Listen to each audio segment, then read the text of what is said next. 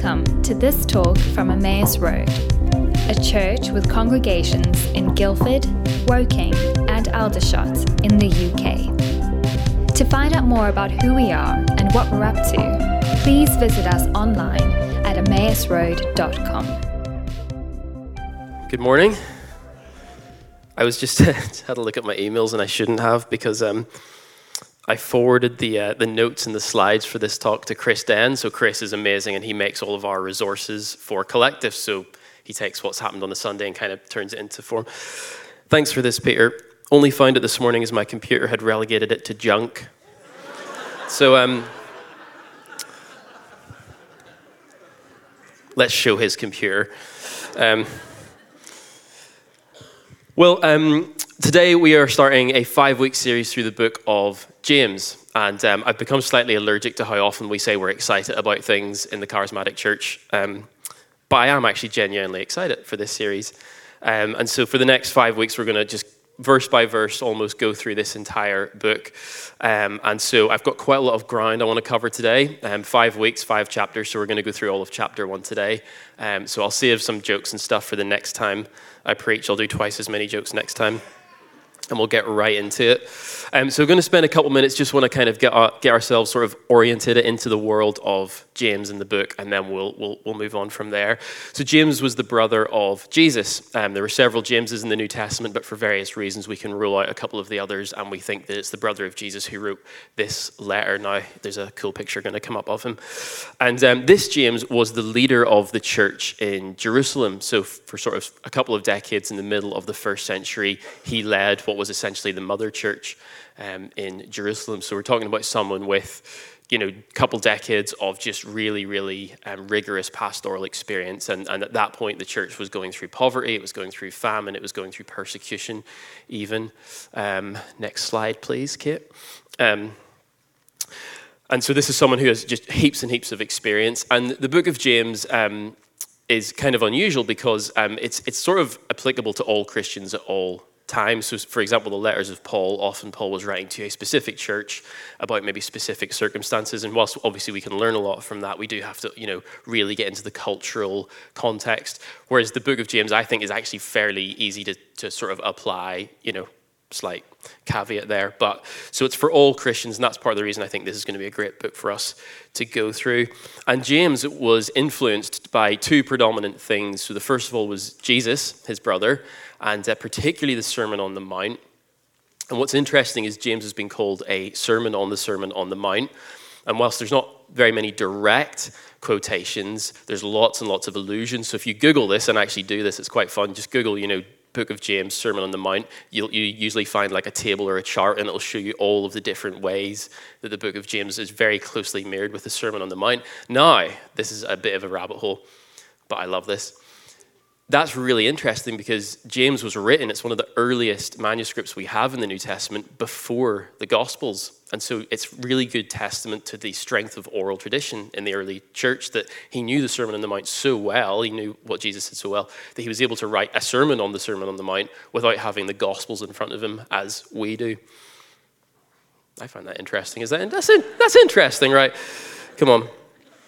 And the other um, thing that James was predominantly influenced by when we read the letter is the wisdom tradition of the Old Testament. So, books like Proverbs, particularly, Job, Ecclesiastes, Song of Songs, those books in the Old Testament that are full of kind of pithy sayings about life, how to live well. And so, James is a very direct book, as you will soon find out if you don't know it already. And um, lots and lots of little short, sort of almost proverbial type sayings, um, lots and lots of that, as opposed to sort of narrative stuff. So, that's James and the book. And yes, yeah, sorry, and the book itself. So we've got five chapters. The first chapter is kind of where he lays out, he kind of sets out his stall and he touches on all of the themes that he's then going to address in detail in chapters two through five. So in the subsequent weeks, we're going to look at things like taming the tongue. We're going to look at not showing partiality. We're going to look at submitting ourselves to God. We're going to look at um, being wary of wealth. So those are some of the predominant themes. There's actually 12 different um, themes that James touches on um, throughout those chapters. And uh, chapter one is he kind of you know touches all the main words and phrases he introduces. So it's it's a very sort of um, big chapter in terms of its scope. And so today I just want to lay out kind of almost like a a uh, framework for the whole book that's going to come. All right, shall we read the Bible together? Um, I wonder if you would join me. Um, we don't do this in Emmaus a lot, but I wonder today, just as a, as a mark of our respect um, for this book that's come to us through the centuries, if we would stand together for the reading of it, and it's going to come up on screen.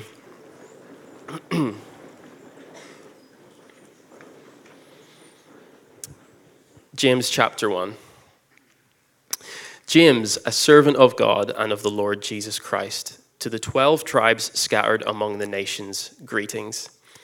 Consider it pure joy, my brothers and sisters, whenever you face trials of many kinds, because you know that the testing of your faith produces perseverance. Let perseverance finish its work so that you may be mature and complete, not lacking anything. If any of you lacks wisdom, you should ask God, who gives generously to all without finding fault, and it will be given to you. But when you ask, you must believe and not doubt, because the one who doubts is like a wave of the sea blown and tossed by the wind. Those who doubt should not think that they will receive anything from the Lord. They are double minded and unstable in all they do. Believers in humble circumstances ought to take pride in their high position, but the rich should take pride in their humiliation, since they will pass away like a wildflower. For the sun rises with scorching heat and withers the plant its blossom falls and its beauty is destroyed. In the same way, the rich will fade away even while they go about their business. Blessed are those who persevere under trial, because when they have stood the test, they will receive the crown of life that God has promised to those who love him. When tempted, no one should say, God is tempting me, for God cannot be tempted by evil, nor does he tempt anyone. But each of you is tempted when you're dragged away by your own evil desire and enticed. Then, after desire has conceived, it gives birth to sin, and sin, when it is full grown, gives birth to death. Don't be deceived, my dear brothers and sisters. Every good and perfect gift is from above, coming down from the Father of the heavenly lights, who does not change like shifting shadows. He chose to give us birth through the word of truth, that we might be a kind of first fruits of all he created. My dear brothers and sisters, take note of this. Everyone should be quick to listen, slow to speak, and slow to become angry, because our anger does not produce the righteousness that God desires. Therefore, get rid of all moral filth and the evil that is so prevalent, and humbly accept the word planted in you, which can save you. Do not merely listen to the word and so deceive yourselves. Do what it says. Those who listen to the word but do not do it, do what it says are like people who look at their faces in a mirror and, after looking at themselves, go away and immediately forget what they look like. But those who look intently into the perfect law that gives freedom and continue in it, not forgetting what they have heard but doing it, they will be blessed in what they do.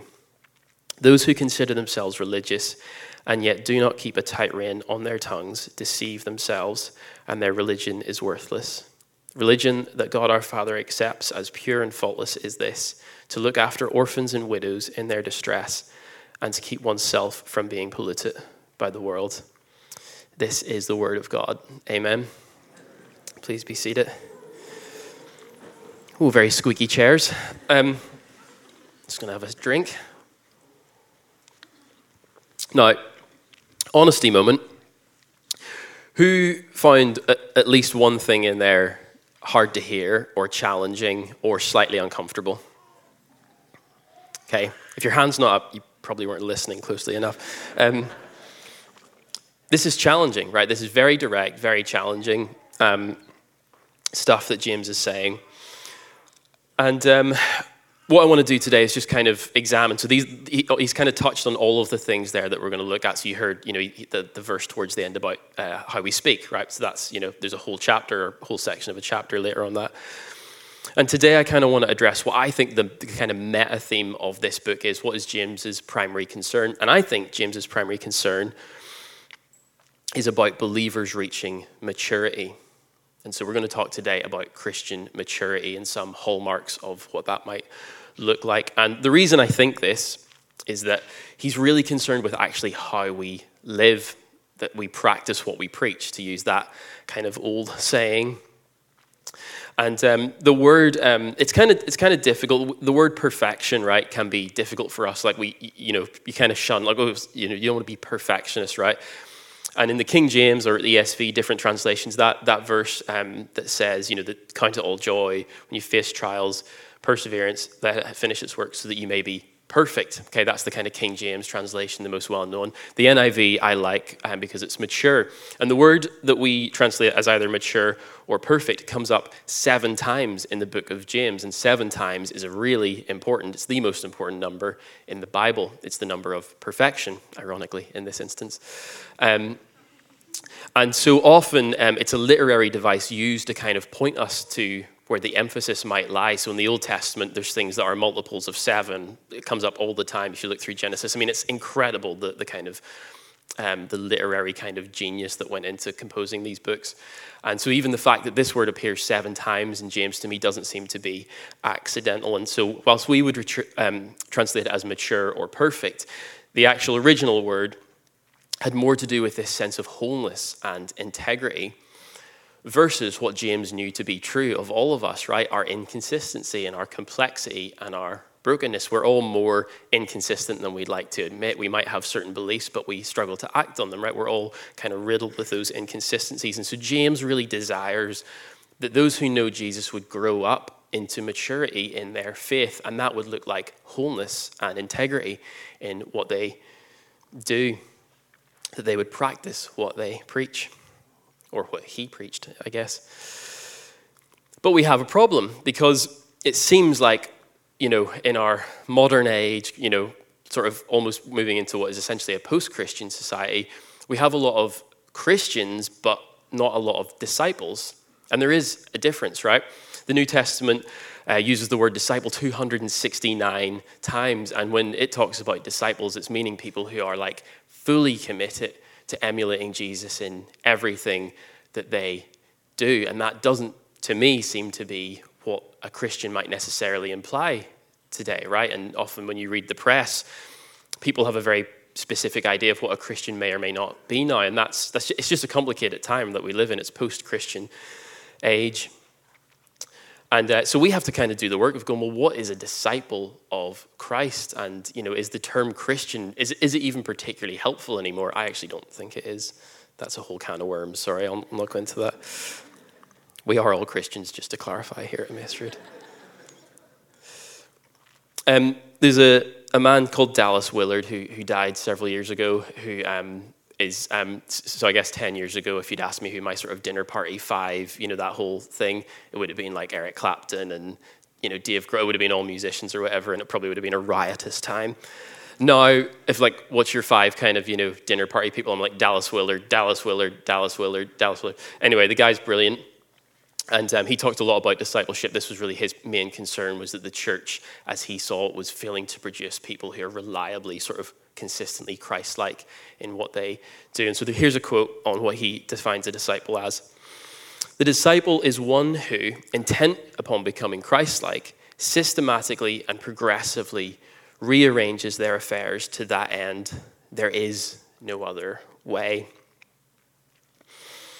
And so, really, this book is about discipleship. It's about maturing. It's about moving beyond that moment where we've met Jesus and then going on the journey that follows with him, not treating that moment as the end goal, although meeting Jesus is the best moment that anybody could experience. But then Jesus invites us on a journey with him, okay? So we, we can't treat that like the end goal. We have to treat that like, okay, now we walk this road with Jesus and with each other in faith. So the questions we're concerned with are how do we become more mature? How do we become people who are able to live in the tension, right? That, that kind of is just inherent in human life. The world tends to kind of skew towards like despair or hedonism, like kind of extremes. How do we be people that know that even the best things in our lives are kind of tinged with sadness and pain? And even the worst things that we might go through also have redeeming qualities and things that we can learn, people that are mature enough to live in the tension of life. So it's a big chapter, there's a lot of themes here, and that's why I'm trying to pull out this kind of grander theme of maturity and use that as a framework for the subsequent weeks of, of teaching that we're going to hear. And so, what I'd like to do now is just offer um, a couple of kind of lessons that I think James is trying to uh, show here as hallmarks of Christian maturity. And the first one is this I think James wants us to know that we are in a battle. I think he wants us to realize that we're in a battle. As I said, meeting Jesus is the greatest thing that could ever happen to someone. We all know that who, who know and love Jesus and have surrendered ourselves to him. But that's not the end of the story. And sometimes we treat it like it is. You know, we kind of, you know, that's get, get people across the finish line. But you know, then we end up with people that don't know what to do after that. And if we tell people that you know, becoming a Christian, you know, oh, everything's going to be great, and you know, no pain is going to befall you after that, like life is going to be perfect, that's a lie. And the New Testament tells us that. James tells us that very, very clearly. In fact, what happens when we meet Jesus is that the old nature is still within us, but we have this new birth. So we read in verse um, 18 he chose to give us birth through the word of truth that we might be a kind of first fruits of all that he created. So we have this new birth in us. But what happens is now we have a new nature and an old nature, and becoming a Christian actually draws us into the arena where those two things have to battle it out. And I remember when I first became a Christian, it was actually really helpful for me to someone kind of explain this to me that it's a journey because you're kind of going, well, why am I still struggling with these things? Or why, why, uh, why do I still feel sad sometimes? You know, you kind of think everything's going to be all glitzy and glam after you meet Jesus. And it's just not true. And we have to be realistic about that and we have to be able to offer people something that's robust enough to stand the tests of life. And so anything that says there's a magic formula or a course or a blessing or you know, something that you can go or somewhere you can go, someone you can talk to that will instantly transform you into someone who is loving and joyful and peaceful and patient and kind and full of goodness and full of gentleness and full of faithfulness and full of self control. Anything that says that that can happen just overnight is a lie. And we have to be aware of that. We have to kind of, you know, take the blinkers off and accept that we live in a battle. But Jesus is with us, right? So James, I think, is telling us that, you know, prepare yourself for a prolonged struggle. He doesn't say, you know, this is a letter written to Christians. He doesn't say, if you're tempted in verse 12. He says, when you are tempted, right? He knows that to be a Christian is to be in an arena where you will face trial and you will face temptation. And this is helpful to realize because the world, um, everything that is opposed to the way of Jesus, just is like ceaselessly clamoring for your eyes and your ears and your thoughts and your imaginations and your dreams and your time and your energy and your money. It wants all of those things. And so that's the battle that you face every day of your life. We can't, you know, we can't get by on something that happened once, you know, 10 years ago or 15 years ago or 30 years ago or two weeks ago. We have to daily choose to live in this battle. And so, actually, just an awareness of that, and I know, you know, for many of you, this is like teaching you to suck eggs. I know that, you know, we, we, a lot of us know this, but I think it's really important to just be very clear. Like, when you follow Jesus, you now live in a battlefield, and He's with you, but you're in a battle over your maturity. And, and throughout the chapter, James kind of weaves these two images together, these two different journeys that you can go on. So he talks about how desire can lead to sin, which can lead to death. But in verse 12, which actually takes the form of a beatitude, blessed are those who persevere, trial can lead to perseverance, which can lead to life. And so you have these two contrasting choices always at work within us t- towards life or towards death. So that's the first one. Realize that we are in a battle. Um, I'm not going to go into this. I think it's great to go away with questions, so I'm not going to try and address everything. But James, um, people often talk, oh, you know, faith versus works. Martin Luther didn't want the book of James in the Bible because to him it seemed to sort of skew too heavily towards like it being on us to work. And um, Isway's got the joy of doing that one next week. Um, but I want to just say really clearly, I think they're hand in glove faith and works. I don't think Paul and James were at war with each other over that in the slightest. I think it's something that we have read onto it as modern people, post Reformation, all of that kind of stuff. Grace is not opposed to um, effort, grace is opposed to earning, right? And so both Paul and James, in my mind, are in total agreement that genuine faith leads to good works. They both say that. It's really, really clear. Um, yeah, I know. I know it can be difficult to talk about, you know, this, sort of by grace, by faith alone versus, you know, I know that's a whole can of worms. Good luck his way. so realize that we're in a battle. The second thing that I think James would have us learn is to be people who see adversity as opportunity. Count it all joy, my brothers and sisters, when you face trials of many kinds, because you know that the testing of your faith produces perseverance. Let perseverance finish its work so that you may be mature and complete, not lacking anything. So you've realized that you're in a battle and so instead of being frustrated that you're still struggling with the same difficulties or you, things still aren't going the way that you hoped they would, you can start to flip the narrative. You can start to reframe it and go, all right, how can I use this thing that is kind of befalling me for my maturity and for my growth? Are there any goldsmiths or silversmiths or anybody who works with precious metals in? Excellent, because I don't know if this is entirely accurate. I was going to just move on if there was someone here who's like, yes, I'm a goldsmith. Um, my understanding is that um, precious metal has to be refined. And what happens is, you, say you take the, the gold and it, it, gets subjected to a really intense heat. And as it liquefies, the imperfections rise to the surface and they're kind of taken away. And that process is repeat it and repeat it until all you're left with is this really pure, precious metal. And to me, that's a really helpful metaphor for what I think it means about counting joy as, or counting trials as joy, right? This, this process of, of being weaned off our dependence on the world and anything that takes us out of Jesus's reach, you know, kind of this, this sense of, of embracing those things. And just to be really clear again, like James is not saying seek out trials and temptations at all. That's, that's obviously none of us wish that for ourselves or for those we love. But that's the reality of life, right? Don't seek them out, but when they come at you, like, how do you embrace them as a way of growing and moving forward? And it seems to be, and again, this is an uncomfortable thing for us to hear because we, we're just, we're so, we just want to be comfortable, right? We want to be safe and secure. But it seems like God's appointed way of maturing us and growing us is through trial and testing. Again, James is really clear about that, but I, I think that's kind of just throughout the whole New Testament, Jesus himself, you know, in the world you will have trouble. There's no way of avoiding it. And yet, we have a really good God, a good Father who's with us in all of those things, who's always working through our trials and through our temptations, who's always at our side, willing us on, right? He is so invested in our maturity. One of the reasons I think this is really difficult is because one of our predominant cultural narratives right now is to shun anything that doesn't make you instantly feel good, right? We all know that. And that's, that's a horrible lie.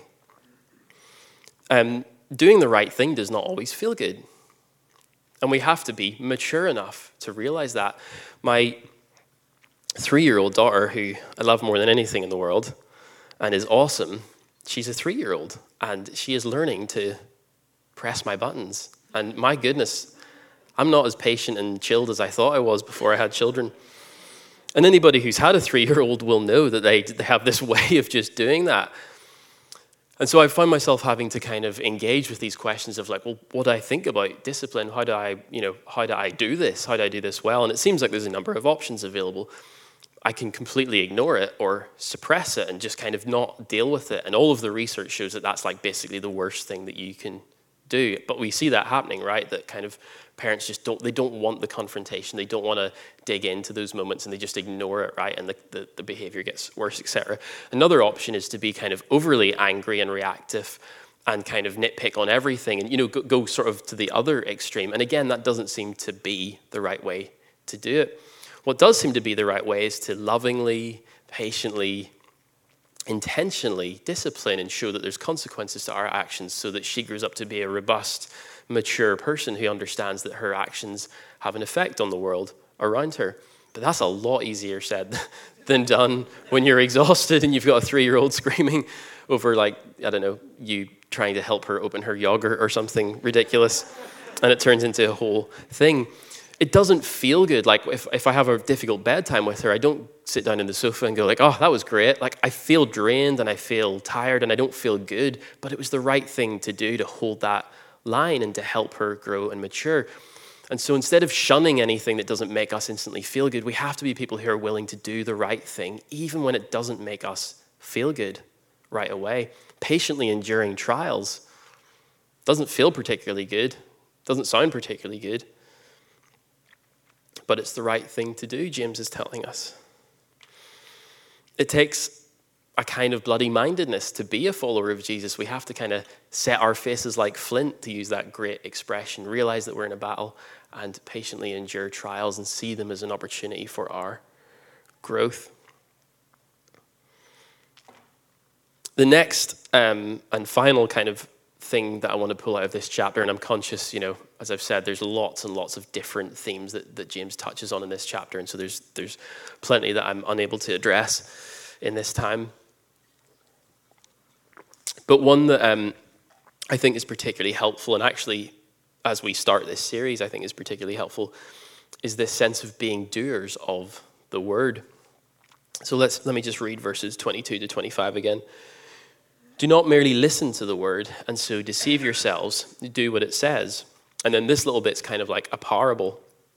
Those who listen to the word but do not do what it says are like people who look at their faces in a mirror and after looking at themselves go away and immediately forget what they look like. But those who look intently into the perfect law that gives freedom and continue in it, not forgetting what they have heard, but doing it, they will be blessed in what they do. I'm going to use my first ever sermon prop.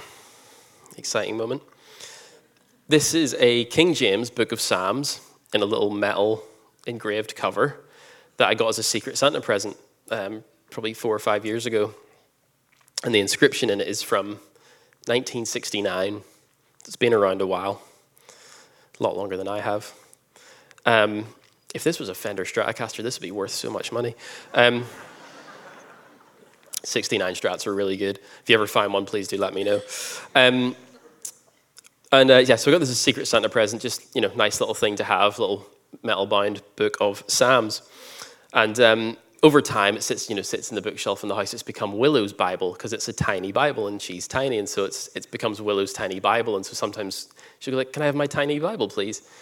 And, um, and it sits in her room now because it's Willow's Bible. It's not mine anymore. And uh, most nights at the minute, she actually asks for it. She gets into bed, she's got her teddy bears and her dolls and stuff, and um, we'll, you know, read a story, and then she'll go, Can I have my tiny Bible? And um, so I'll, go and grab it and, and, bring it into the bed. And um, I'll be like, Would you like me to read something from it? And she's like, Yeah, yeah. This is usually just before she's going to fall asleep. So I'll just, I'll just randomly flip it up, and I'll just pick one, and I'll start reading. To the chief musician, a psalm of David. And she goes, No, no, no, no, daddy. It says, Tiny Jesus loves you.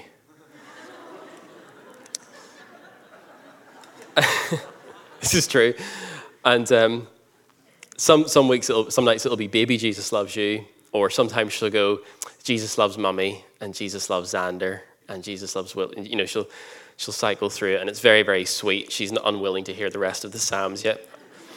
Um, but the thing is, that's an entirely appropriate way for a three year old to view the Bible. And I love that that's, you know, that's, that's what she knows right now. When she thinks of the Bible, she thinks, Jesus loves me. Jesus loves daddy, Jesus loves mummy, and that's that's completely appropriate. Uh, I mean, I'm so happy that you know that's what she thinks. But there comes a point we don't move beyond that truth. Jesus loves us, right? That's always true. But there comes a point where we have to be willing to go beyond that, right, into the deeper kind of depths and the riches that the Bible has for us, and, and move beyond.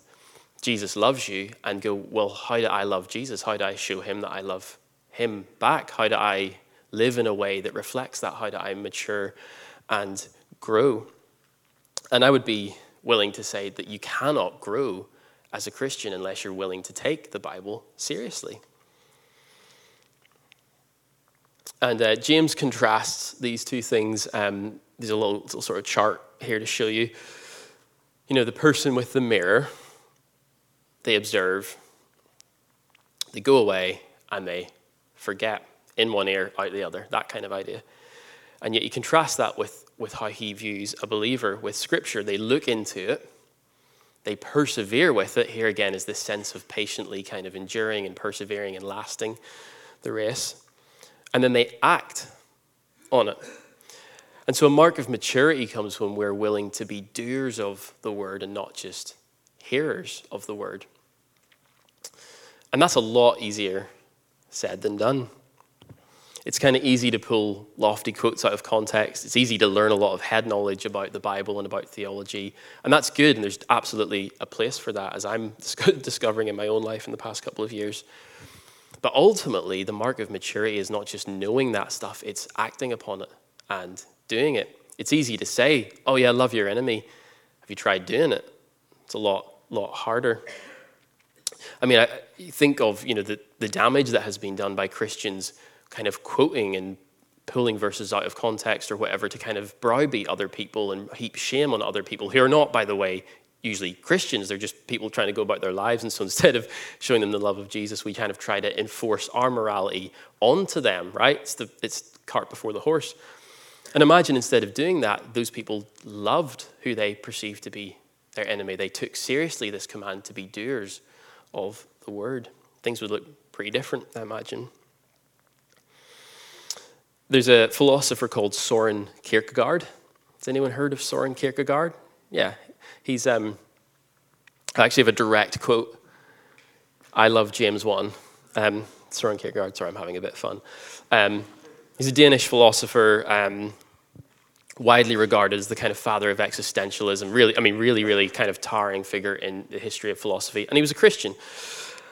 Um, and he loved James chapter 1. It was his favorite passage in the Bible. He just, you know, it was one of his real favorite things. And particularly uh, this, the, these verses that we're looking at right now, this parable of the person in the mirror and the believer with scripture. And so he wrote loads about this kind of stuff. And if you're interested, definitely go and have a look at it. Um, and Kierkegaard was a, was a big kind of proponent of this idea of being doers of the word and not hearers only. And he actually got quite frustrated at the sort of scholars and the kind of biblical criticism, all of that kind of stuff that was going on, because often it left it leaves you in kind of this like um, almost. Um, you know, you don't. You almost you feel paralyzed about what to do instead of acting on it because you're like, well, I don't know if it really means that. We, we have to, you know, we have to do more. And you keep.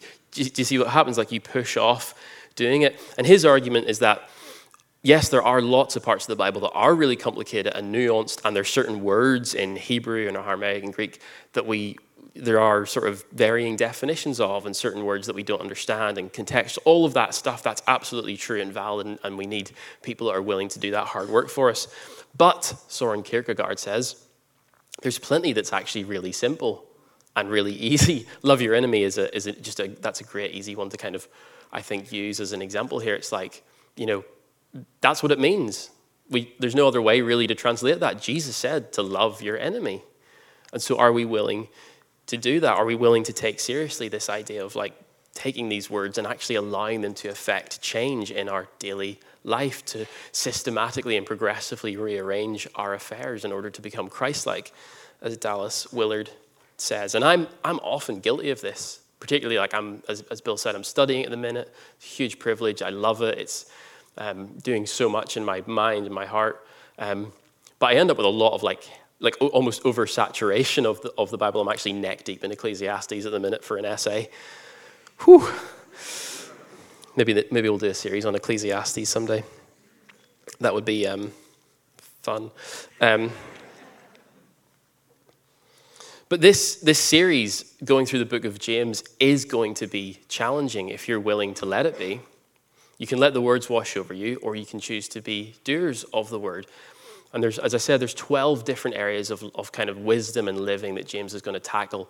Um, to pull out uh, maybe an easy example, taming the tongue, right? And, and talking about how someone who can control their tongue is perfect, i.e., it's impossible to control your tongue. That's a challenge for, I imagine, almost every one of us in the room. Now, some people are really good and really um, honoring and guarded in the way that they would speak about others. But I suspect for a lot of us, that's an issue where we, we need to do some maturing and some growing up. And so, my encouragement as we kind of land here is to see this series as an opportunity to do this very thing, to be doers of the word. And obviously, over the course of five weeks, it's going to be hard to implement you know, everything that James would want for you. But try and find those one or two things. Maybe it'll be next week, maybe it'll be in two weeks' time, maybe it's one of the things we've already done today that, that speaks to you that you feel like, you know what, I, I have some maturing, I have some growing to do in this area. And it's not a shameful thing. That's, that's fine. That's part of the journey. We have a good father, Jesus by our side. We're filled with the Holy Spirit. We're on this road, right? But how do we start to embrace this stuff and let it sort of sink into us in such a way that it affects change in our actual day to day living to become doers of the word and not hearers only? And so that's, that's all I want to say on James um, 1. So realizing that we're in a battle, that, you know, we're, we're going to be looking at this theme of maturity, learning to embrace trials and testing and temptation as a way of growing alongside, you know, God with us. And to become doers of the word, this invitation to really live this stuff, to practice what we preach. So what I'd love to do now is just um, just pray. I'd love to pray. And um, I don't know if the band want to come back up or Bill, if you want to take over. And maybe um, if this feels like right for you at the minute, if, if, if this series, if this idea of maturing and growing, if you feel challenged by this, if you feel like actually, God, I really, this is, this is a great opportunity. I want to I want to systematically and progressively rearrange something in my life over this next month. I'd invite you to stand now and um, I'll just pray over us as we do that.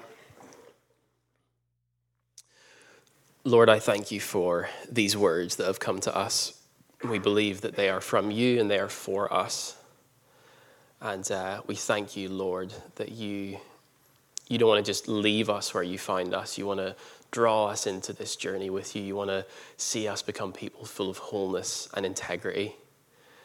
And I pray today, Lord, um, for each person hearing this, that you would, um, you would make your presence known to them in this moment, that they would sense your still small voice, the voice of love, not of condemnation, but the voice calling us to something deeper and richer. And I pray, Lord, that over this next month of looking at this book, that you would, um, you would affect change in our hearts and our lives through your Spirit.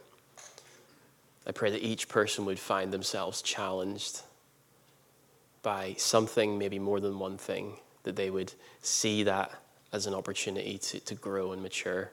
And we pray, Lord, that we would come out the other side of this series with a deeper love for you, a deeper love for each other, a deeper love for those around us. In your name, amen.